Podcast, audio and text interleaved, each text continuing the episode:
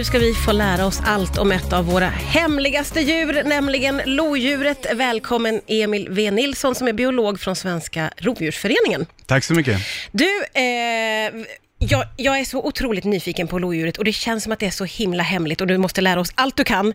Kan vi börja med, var finns lodjuret någonstans? Alltså det finns ungefär 1200 lodjur i Sverige och de finns över hela Sverige. Det här trodde jag ju inte. Jag trodde de fanns mer norrut.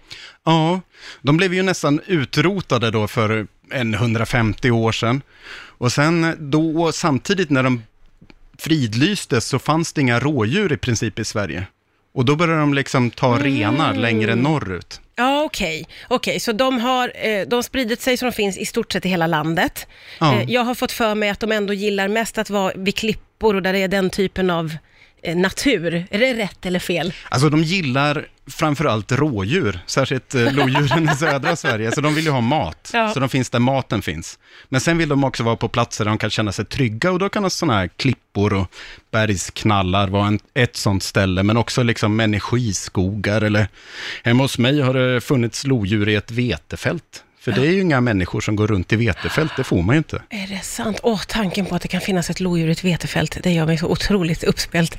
Men hur lever de då? Är de i, i flock eller ensamma? De lever framförallt ensamma, men sen honorna, de lever med sina ungar under ett års tid. Ja, okej.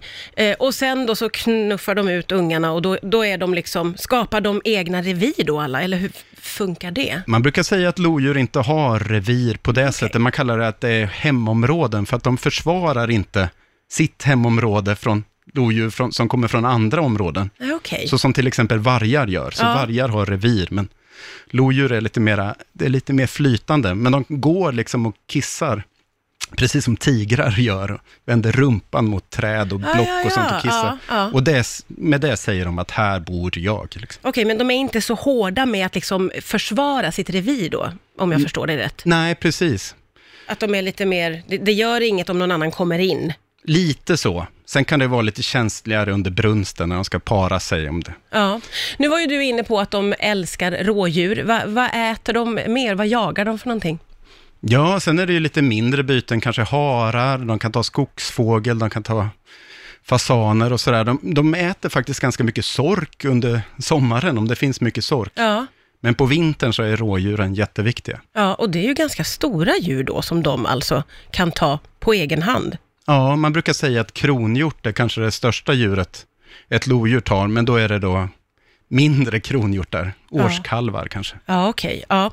Det fanns en tid när eh, lodjuren, eh, i, de mådde inte bra. De nästan försvann från Sverige vad jag förstår. När var det här i tid? Ja, det var ju ungefär 1900, där kring. Ja, och, och vad var det som hände då? Hade vi jagat dem så mycket så att de... Ja, så att eh, i början av 1800-talet så släpptes jakten ganska fri. Ja, Och då, då sköts många av de stora rovdjuren ner väldigt mycket, så att de nästan dog ut. Det gällde inte bara lodjur, det var björn och varg också. mm. Men också rådjur och älg höll på att dö ut då. ja, ja för man jagade allt så himla mycket. Ja, precis. Eh, Och hur såg man till att de kunde komma tillbaka sen då? Ja, man fridlyste lodjuret eh, 1928, har jag för mig det var. Mm. Och sen började det liksom sakta återhämta sig. Men det var när rådjuret eh, verkligen hade återhämtat sig och spred sig norrut och mötte liksom lodjuren där. Ja. Det var då lodjuren började återhämta sig på riktigt. Ja, ja, ja. Så, så idag, du, har- vad sa du, hur många finns det idag? 1200 ungefär. Och är det, jag kan ha så svårt att bedöma, är det liksom, är, är det bra? Är det många? Nej, det är väl inte, det är inte så jättemånga. Det man kan säga är att det finns ju inte så många reproduktiva djur, alltså vuxna djur som kan få barn. Så att om det skulle komma en sjukdom bland lodjuren så, så skulle de ju vara illa ute. Ja. Så de är ju med på den här rödlistan som Artdatabanken tar fram över, som är som en termometer. Hur går det för Ah, djuren? ja, ja. Och lodjuret är klassat som sårbart. Ja, okej, så vi måste ändå hålla ett öga på det så att säga och se till Ja, att det, hur, hur, gör, hur går ett sånt arbete till? För nu får man ju också jaga lodjur. ja precis. Det är ju ett licensjakt på lodjur. Och det är ju lite märkligt då, eftersom det är ett djur som Ja. EU har skyddat enligt det här artdirektivet. Så det är, det är lite krångligt, men det är ju en kompromiss mellan olika intressen som samhället gör. Ja, ja, ja, ja okej. Ja. Eh, hur är lodjur eh, om de skulle möta andra rovdjur? Eh, liksom, bli, blir det bråk då? Är de sådana som ger sig in i fight? Nej, det gör de inte. De går undan. Så man har faktiskt tittat på hur varg och lodjur rör sig mot varandra. Ja. Och de kan finnas i samma område, men de liksom... Ja, det är synd. Som jag förstår det så är det inte riktigt så att de undviker varandra, men de råkar va, aldrig vara på samma plats. Och är det för att lodjuret lite drar sig undan då, eller? Ja, det kan man nog säga. Alltså vargen och varg är ungefär dubbelt så tung som ett lodjur, så det är lite starkare predator, men lodjuret kan alltid springa upp i ett träd eller något sånt. Ja, ja, ja, just det. Eh, får jag fråga De dig? kan ju axa sjukt fort, alltså ett lodjur kan axa upp till 70 km i timmen, lika fort som en Ferrari. Herregud. Sen går det inte snabbare då, men ändå. Nej, men ändå. Alltså man gillar ju det här att de liksom är, hela tiden är så pass hemliga som de är och liksom Mm. drar sig undan både från människor och andra djur. Jag måste få fråga den här frågan. Hur låter ett lodjur? Ja, väldigt likt räv faktiskt. Oj, vad, för många av oss är det inte solklart hur en räv låter. Är det som att de skäller lite eller? Nej? Ja, precis. Vill du att jag ska härma Om lodjur? du kan så Ja, det... jag får gå från mikrofonen lite, Ja, det kan bli ja, lite högt då. ja. Så de brukar börja lite lågt. Okej. Så här, Au, au, au, au. Och sen skriker de mer och mer. Au, au, au, au. Men gud, det och är då, inte... Det gör både hannen och honan. Okej, det, för det låter ju inte som eh, eh, en katt, ett kattdjur då så mycket, eller? Ja, men det är det här, du vet, det här brunstig katt. Au. Ah, ja, det är ju ja, det, ja, fast med lite mera skrik. För att de, de lever ju väldigt långt ifrån varandra och det är då de kan gå upp på bergstoppar och skrika. Både honan och hannen. Ja, för så, att få kontakt. Ja, och så går de och kissar överallt. Ja, just det. så att Just de, det. det är både lukt och ljud. Ja. Hur ser det ut med lodjur i övriga världen?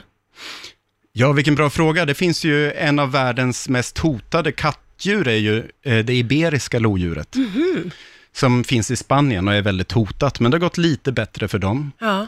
Och sen finns det två arter av lodjur i Nordamerika. Det kanadensiska lodjuret och rödlon, som Okej. brukar kallas bobcat på. Ja, ja. Engelska. Och de är, de är båda ganska nära släkt med vårt lodjur, men de ser lite annorlunda ut och är lite mindre. Ja, okej. Och hur är statusen för de lodjuren då? Eh, men det tror jag är helt okej. Nu vågar jag inte säga exakt, men jag har för mig att båda är, är, helt okej. Mm. Och hur ser du på lodjurets framtid här i Sverige? Jag hoppas att det går bra. Det, det har, de har ju klarat sig fint nu. Eh, men jag tror också att vi måste liksom lära oss leva med de här stora rovdjuren och låta dem finnas omkring oss. Men hur ska vi göra det, tänker du? Vad, vad är det vi ska tänka på då? Ja, man kanske inte ska jaga dem så mycket, tycker jag då. För att de är väldigt känsliga mot jakt. Det Mm. har vi ju redan visat, att det gick nästan att utrota dem en gång. Mm. Och de kommer aldrig vara så jättevanliga. Ett rovdjur blir inte så himla vanligt. Det kommer aldrig vara lika mycket lodjur som det är rådjur. Liksom. Mm. Nej, nej. Men du ser ändå positivt på framtiden för, för de som finns? Ja, de har minskat med 10-15 procent senaste tiden, men, men eh, de, det finns fortfarande potential för, Ja, ja, för lodjuren. Ja, jätteroligt att få lära sig mer om lodjuret. Tack snälla Emil V. Nilsson för att du kom hit idag. Tack ska du ha.